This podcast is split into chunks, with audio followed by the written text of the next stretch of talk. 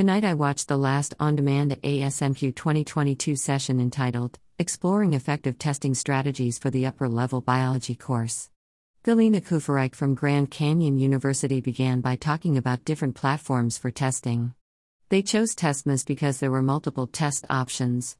Kufarike explained that overrides can be easily adjusted as well as photos can be integrated along with questions.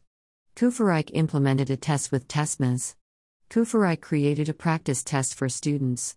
Pre post surveys and student feedback were analyzed. Kufarike compared these two testing modalities. Answering one question at a time seemed to be better for students. I found the graphs and metrics used appropriate for a broad audience. Kufarike shared final grade distributions and effect size. Importantly, Kufarike discussed the modality with students and they mentioned the modality where they couldn't go back help them not second guess themselves.